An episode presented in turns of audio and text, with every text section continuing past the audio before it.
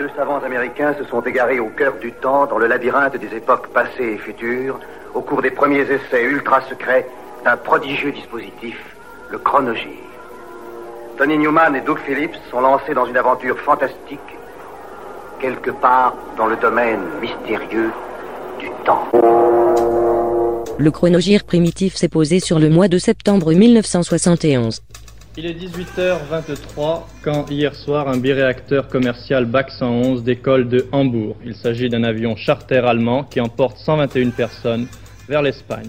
Moins d'une minute après le départ, le pilote lance un SOS. J'ai un moteur en panne. Alors l'appareil, privé de la poussée d'un réacteur en pleine accélération, devient rapidement incontrôlable et plonge vers le sol. Apercevant alors l'autoroute Hambourg-Kiel, le pilote tente de se poser dans une ligne droite. Mais de l'aile, il heurte un pilier du pont en voulant passer en dessous. Il s'écrase en bordure de la chaussée. Le biréacteur prend feu, mais heureusement plus de 60 personnes ont le temps de s'échapper de la carlingue immédiatement. Le bilan est néanmoins très lourd, actuellement 20 morts et plus de 40 blessés. L'avion avait déjà effectué le trajet Hambourg-Malaga dans la journée même, il était donc parfaitement révisé. Le pilote était un des meilleurs de la compagnie, la Pan International, alors son sang-froid à l'atterrissage l'a encore prouvé. Pourquoi cet accident? C'est ce que les gens de Hambourg, les autorités de Hambourg, vont essayer d'élucider. Quand en décembre 1969 paraît Legion Leaf, le quatrième LP de Fairport Convention, la chanteuse Sandy Denis est déjà sur le départ pour former Fotheringay, en compagnie de son futur époux Trevor Lucas, avant de se lancer en solo quand le producteur Joe Boyd les lâche pour repartir aux USA. Démarré comme le second album de Fotheringay, enregistré au studio Sound Technics et Island de Londres au printemps 1971, l'album est produit par la chanteuse, assistée par Richard Thompson de Fairport et le producteur de Legion Leaf, John Wood, également propriétaire du studio Sound Technics. L'accueil critique est mitigé. C'est bien, mais c'était mieux avant. Emballée sous une pochette apoticotico médiévale, la Sandy y trie des graines sous une pendule à la lueur d'une lampe à pétrole. Ça s'intitule The Northern Grassman and the Ravens et c'est du folk rock.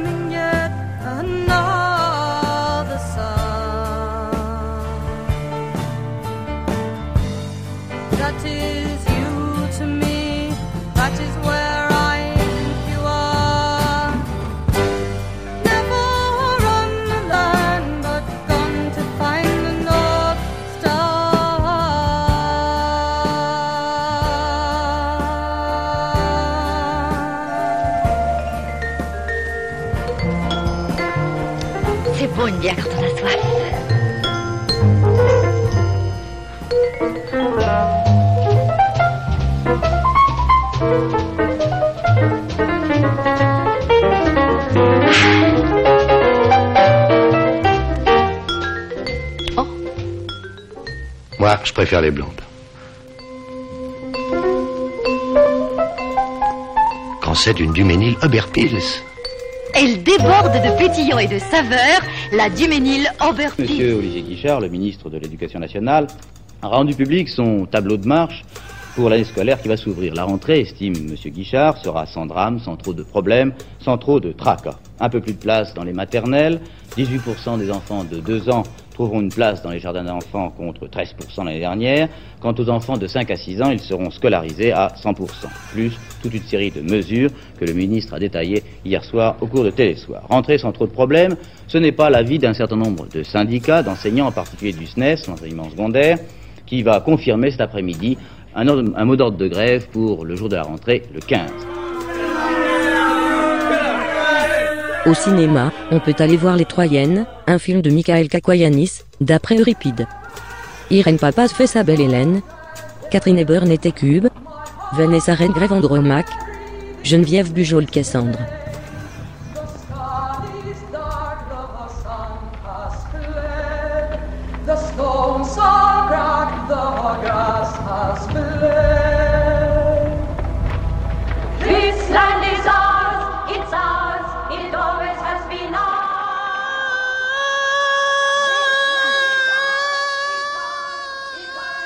What is your decision? Yours and the Greeks. Am I to live or not? I pray to thee. Seeing the silent road by which all mortal things are brought by thee to justice.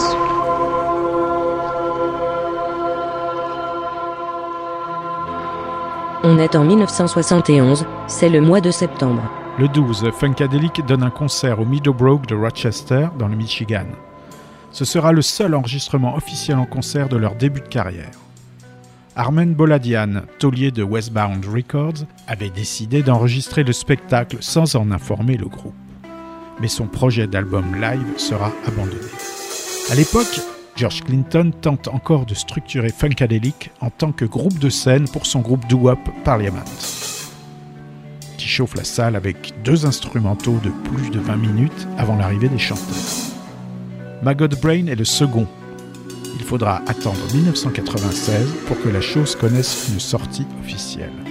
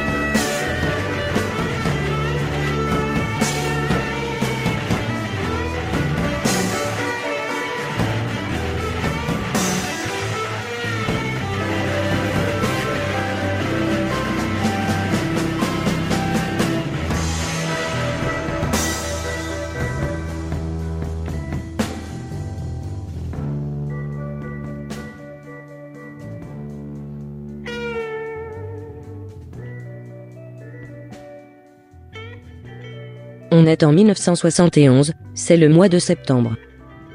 Sur les écrans noirs des nuits blanches, se déploie l'Albatros de Jean-Pierre Mocky, avec l'auteur, Marcel Pérez, et Marion Game. Un évadé de prison, traqué, oblige une jeune femme à l'emmener dans sa voiture. Il s'agit de la fille du président, qui mène justement sa campagne électorale. C'est mon tour, c'est à moi. Monsieur le Président, les électeurs réfléchiront à deux fois avant de vous choisir. Ils n'aiment pas l'inconnu, ils n'aiment pas le désordre. Le désordre Mais c'est dans l'ordre que je veux préparer une France nouvelle, une France radieuse, une France propre. Mais les électeurs ne vous ont pas attendu pour préparer l'avenir, j'étais là, moi. Pour eux, pour leur conserver une France heureuse, une France où il fait bon vivre, une France prospère. Prospère Pour qui? Pour vous? Mais dites donc, insultez-moi, c'est ça?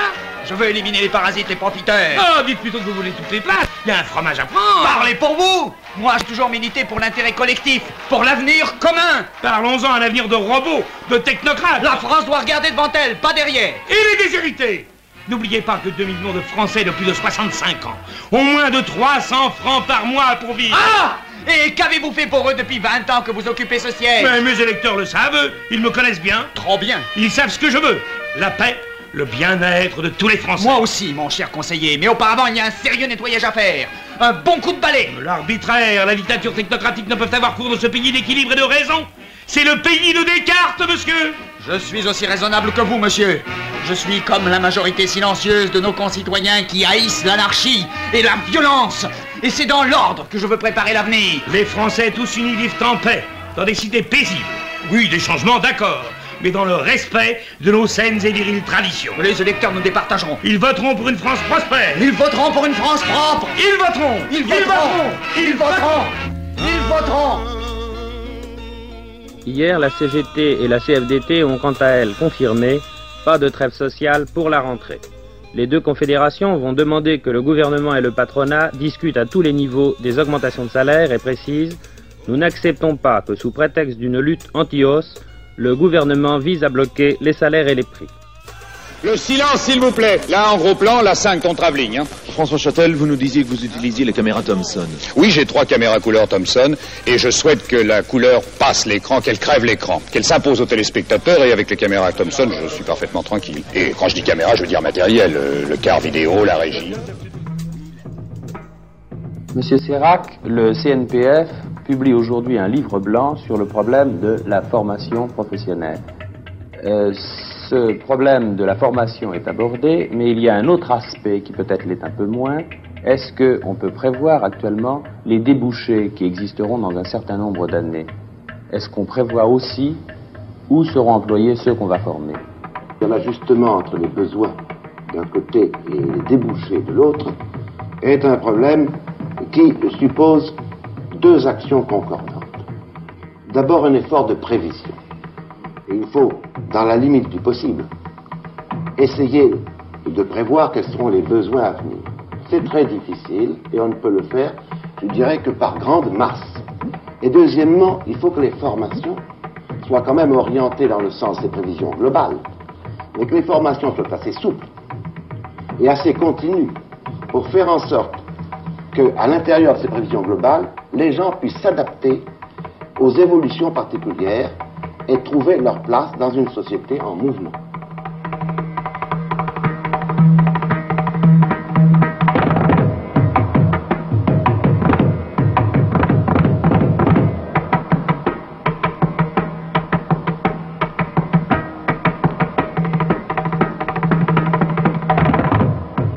Toutes les semaines, le chronogire primitif te propose 55 minutes de balade, historico-musico-cinématographico-temporelle, dans les tortueux couloirs du temps. Pendant ce temps-là, en Albion perfide, les anciennes locomotives de Birmingham, fraîchement reconverties en Norman Haynes Band, sortent chez Parlophone leur unique album de prog hard rock, The Den of Iniquity. Ils finiront en avalanche, mais ceci est une autre histoire. Sur la pochette blanche, un couple de géants se fait une scène de ménage, tandis que la femelle met bas une humanité souffrante, son gros mâle lui balance sa progéniture semi-écrabouillée dans tous les coins. Le gars Norman est au chant et au clavier sur ce When I Come Down.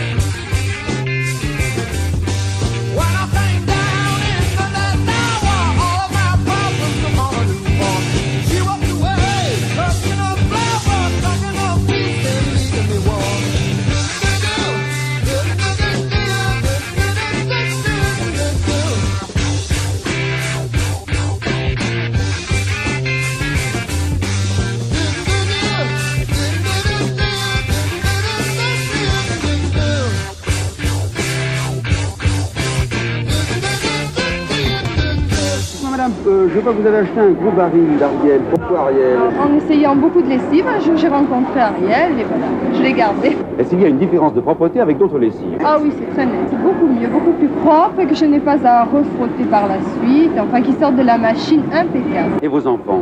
Oh, ils sont petits, ils ont 4 et 5 ans. Ils mangent salement des taches de pêche sur des t-shirts blancs et qui étaient très très jaunes et qui sont partis. Pas ça tout seul? Ah oui, enfin non, pas tout seul, avec Ariel. Je vous le reprends. Ah, je veux pas. Ah non, non. Deux barils d'autres lessives. Ah, je veux pas. Oui, mais je les ai essayés, ça ne me convient pas. Alors qu'est-ce que je fais Eh ben, vous les reprenez, vous me rendez le mien. Une propreté comme celle d'Ariel, ça ne s'échange pas. Ah oui, quand je trouvais quelque chose qui me plaît.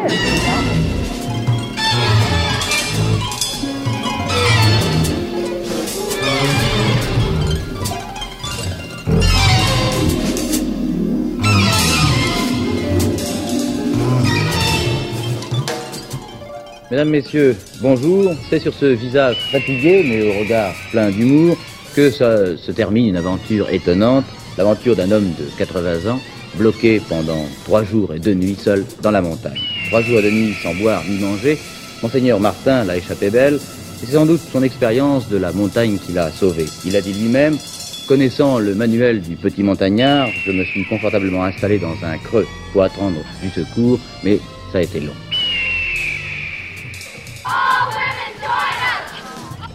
Mon mari m'a fait croire que j'étais un produit de ma propre imagination. Pendant longtemps, je l'ai cru. Il m'était très difficile de faire quelque chose car il niait toutes les observations que je faisais à propos de la réalité de notre vie.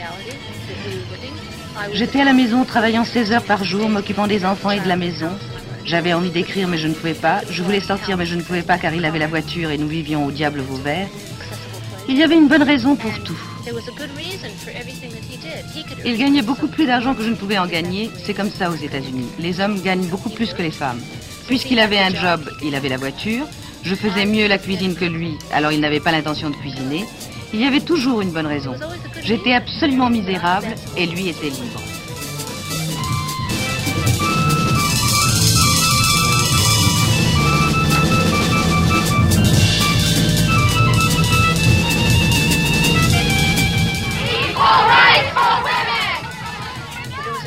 La notion que les femmes ne peuvent pas faire ce que les hommes peuvent faire est un énorme mensonge.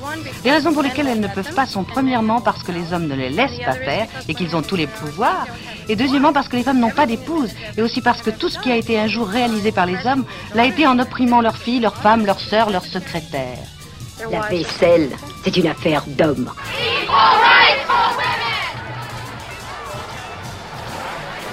Les Américains, ils se marient très jeunes, ils ont des idées farfelues sur le mariage. C'est l'image de Doris Day et Rock Hudson, n'est-ce pas, qui sont heureux et qui fabriquent des enfants euh, et mènent la vie bourgeoise parfaite. Et ce n'est pas vrai.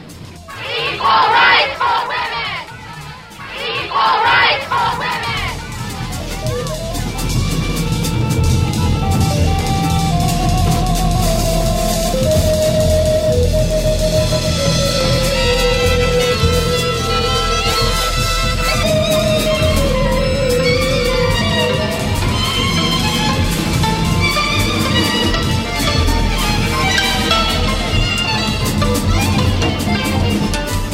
États-Unis, entraient sur la scène publique des comités des mouvements féministes. De nouvelles manifestations sont prévues. Les Américaines veulent redescendre dans la rue. Eh bien, faisons le point où en est ce mouvement féministe, ce fameux Women's Liberation, un an après l'éruption qui lui avait valu les manchettes des journaux en Amérique et dans le monde? Eh bien, beaucoup, beaucoup de gens se posent la question dans d'innombrables articles et enquêtes, et malgré la baisse des manifestations et de l'activisme, le fait que cela fasse couler tant d'encre est déjà un signe que le problème est sinon admis, du moins reconnu. Pourtant, les féministes américaines auront eu beaucoup de peine à formuler leurs revendications dans un langage clair. Injustice, esclavage, discrimination, domination, leur langage emprunté aux Noirs, aux minorités rebelles aux guerres de décolonisation paraît souvent abstrait, idéologique et impuissant à formuler des exemples concrets et convaincre. Malgré des statistiques indéniables, par exemple l'inégalité dans les salaires, leurs outrances prêtent le flanc à la réaction facile. Ah, ce sont des histoires de femmes frustres. C'est peut-être la violence même des réactions que cela suscite qui est la meilleure preuve de la réalité du problème féministe. Je vous assure, il suffit d'assister ici à des réunions ou à des dîners où, Mais on voit les gens sortir de leur gonds dès que l'on parle de ces féministes qui veulent sortir de leur place traditionnelle pour s'en convaincre.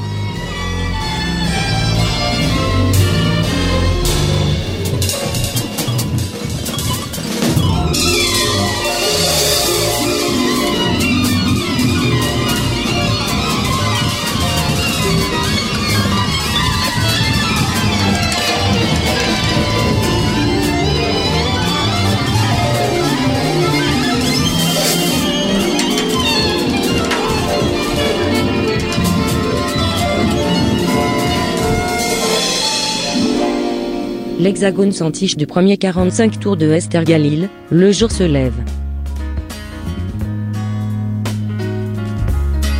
Il est bientôt 5 heures. Le matin va venir. Vous avez tous le cœur à aimer ou dormir. Mais moi je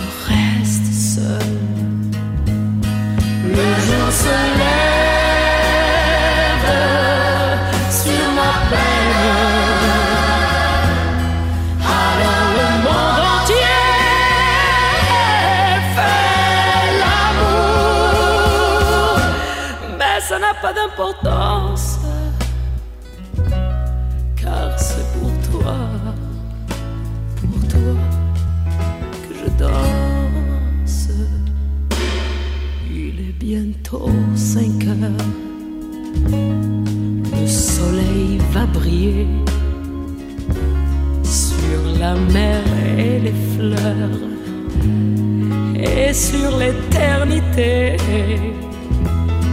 Mais moi je reste seul.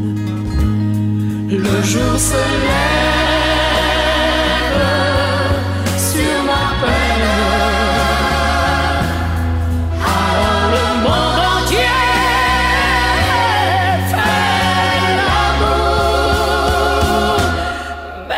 pas d'importance.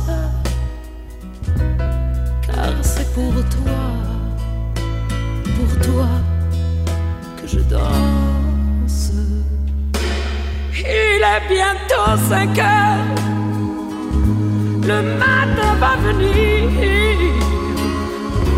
Il est bientôt 5 heures.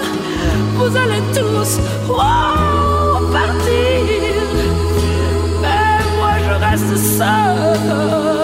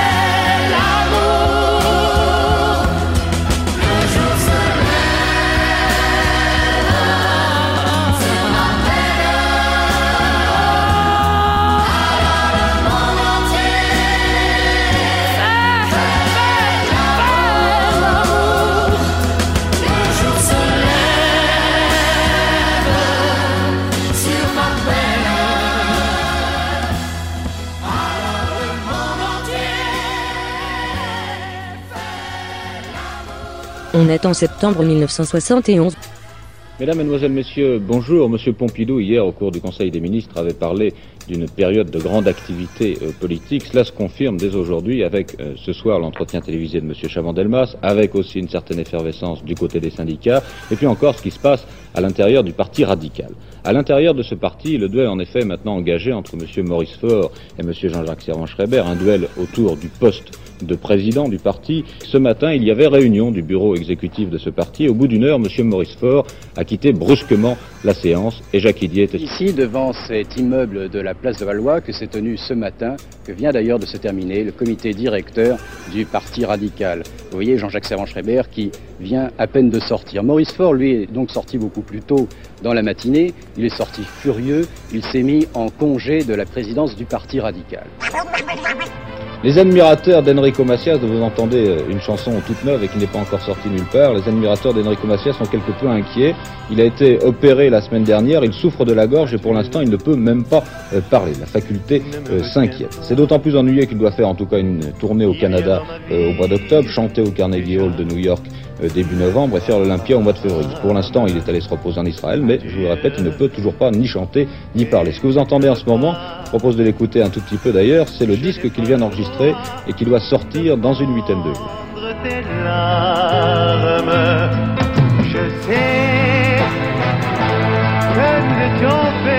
S'appelle L'Adieu, c'est une, une exclusivité pour Hebdo. Ce petit avion, un Twin Bonanza, a réalisé effectivement ce matin une première dans le monde de l'aviation, l'atterrissage numéro 1 sur le nouvel aéroport de Roissy en France. Certes, cet aéroport n'est pas encore terminé, mais déjà des bâtiments immenses se dressent sur cette plaine au nord-est de Paris. Voici l'aérogare. Elle est prévue pour accueillir 7 à 8 millions de passagers par an. Lorsque sa construction sera terminée, ce bâtiment de 11 étages mesurera plus de 50 mètres de hauteur. Il s'agit en fait de la première aérogare, celle qui sera mise en service en 1974, car le trafic des passagers sera tel à cette époque que cette aérogare sera saturée moins de deux ans après son entrée en fonction. Alors déjà, les plans de la deuxième aérogare sont prêts et la construction peut commencer. Voici maintenant la tour de contrôle. C'est la plus haute tour de contrôle du monde. Elle mesure 80 mètres. Ce bâtiment curieux, lui, est la centrale alimentant l'aéroport. Centrale qui chauffera en hiver, qui rafraîchira en été et qui surtout fournira l'électricité. Car Roissy en France verra passer 80 000 passagers chaque jour. Mais ce matin, on n'en était pas encore là. Avant les Concorde, les Jumbo Jet et peut-être les Tupolev 144, ce petit appareil a essayé avec succès la piste numéro 1 de Roissy en France. En avant de la technique moderne, Caravelaire. Caravelaire. Un grand confort? Oui, un grand confort. Par exemple, ce grand lit en 130, tout fait pour la nuit. Caravelaire. Et votre mari? Aux États-Unis, un ancien membre occasionnel des Londoniens de Honeybus sort sur CBS son premier effort. Jonathan Swift, puisque c'est de lui dont il s'agit, était à Woodstock, mais il est resté backstage.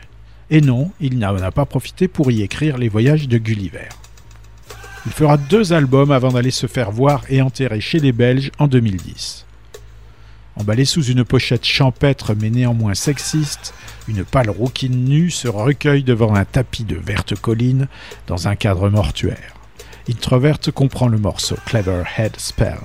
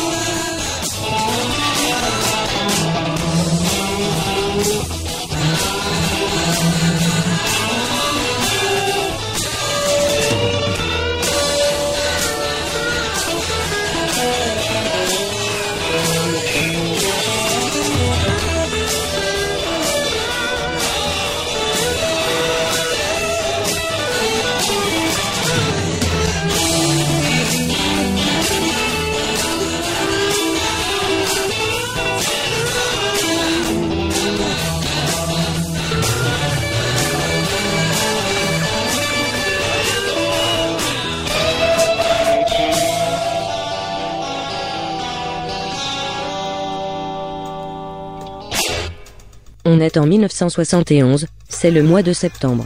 Le dessin, comme d'autres langages, ne peut remplir pleinement ses fonctions de développement de la pratique humaine que s'il devient la propriété commune du plus grand nombre. Pour les bidonvilles, nous allons doubler l'action qui s'appuie depuis 1964 sur la loi de Bray, doubler l'action de telle manière que, au plus tard, en 1972, il n'y ait plus du tout de bidonville, ni dans la région parisienne, ni en France. The Dick Cavett Show.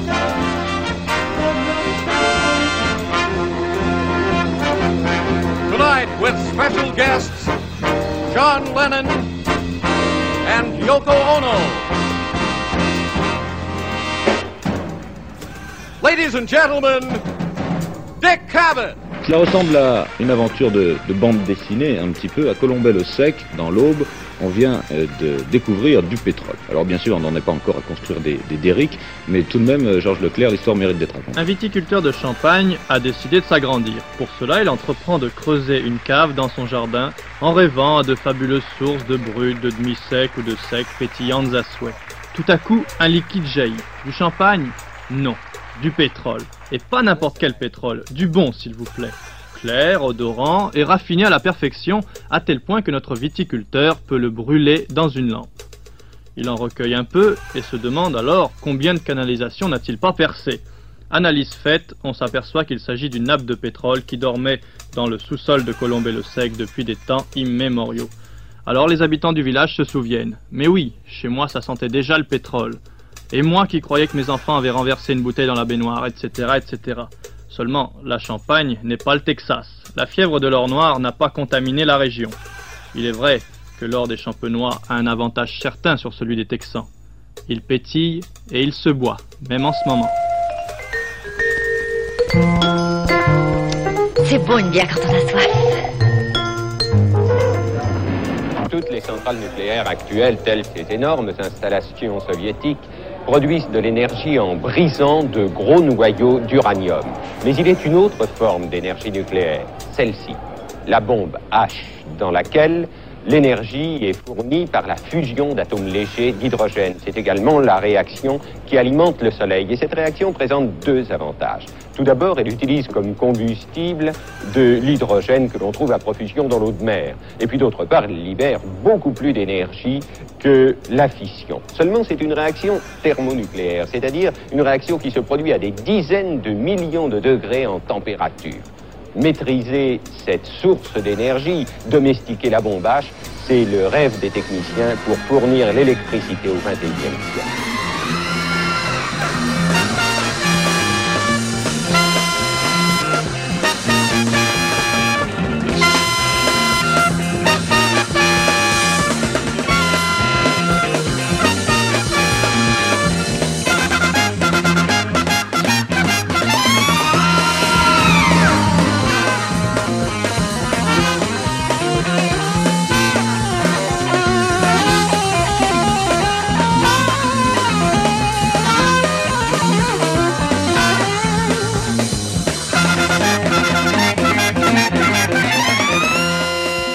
Prison d'Attica, dans l'État de New York, aux États-Unis, on risque aujourd'hui de revenir à la violence. Les mutins, en effet, détiennent toujours un certain nombre d'otages, ils sont 38, mais les négociations sont dans l'impasse. Les policiers encerclent toujours la maison d'arrêt. Vous voyez arriver ici le leader des Black Panthers qui est venu sur place lui-même.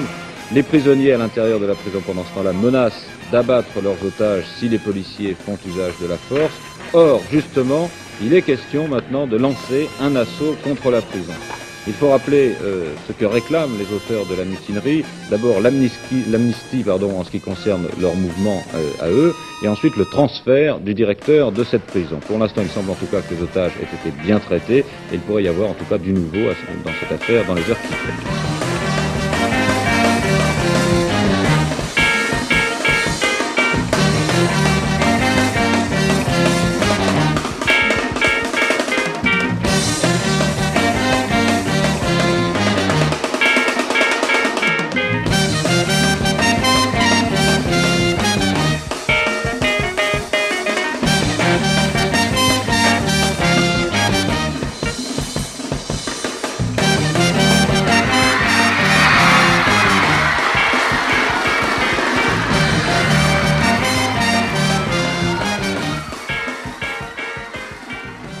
Au cinéma, on peut voir La poudre d'escampette, un film de Philippe de Broca, avec Marlène Jambert, Michel Piccoli, Louis Vell et Jean Bouise.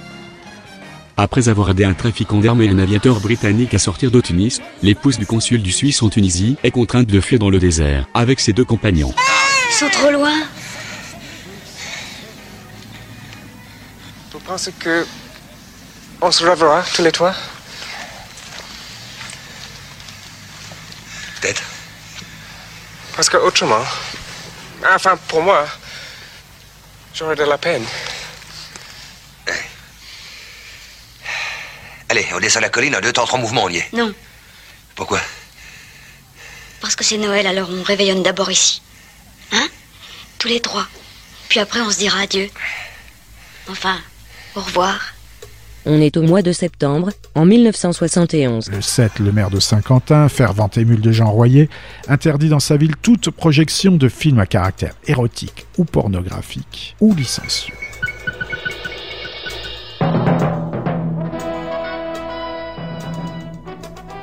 En Grèce, on reparle du retour du roi Constantin. En fait, pour l'instant, il ne s'agit euh, que de rumeurs, et pourtant il faut noter que depuis son exil volontaire, il y a quatre ans, euh, Constantin de Grèce n'a pas été déchu. Son nom, par exemple, figure toujours au journal officiel. Par ailleurs, les États-Unis ont continué d'entretenir avec lui euh, des, contacts que l'on peut presque qualifier euh, de diplomatiques.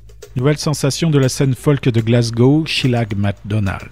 Entouré par le Gotha folk rock anglais, Richard Thompson, Dave Mattax, Danny Thompson, Keith Tippett, Keith Christmas, la section rythmique de Fotheringay, les gars de Mighty Baby, j'en passe et des meilleurs, pour son second album, qui sera également son dernier avant le prochain millénaire, rapport à un acide mal digéré qui va la laisser aphone et halluciner pendant les séances du troisième. La chose sort sur BNC Records sous le vocable Stargazer. Brune aux yeux de biche effarée, silhouette en robe indienne sous un ciel nuageux étoilé de bandes dessinées, l'album s'ouvre sur Rhodes Song.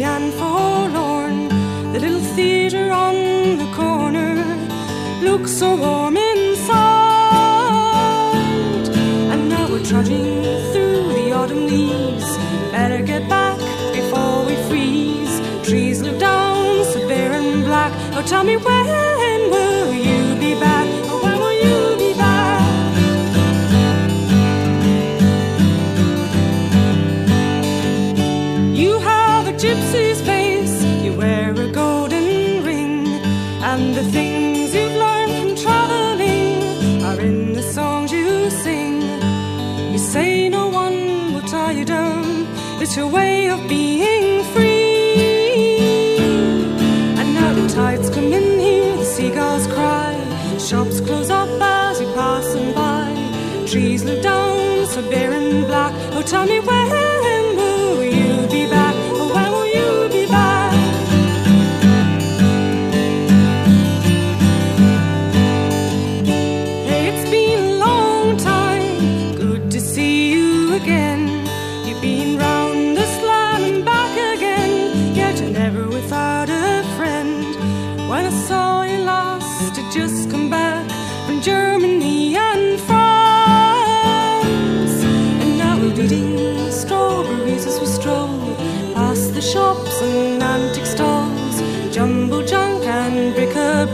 tell me where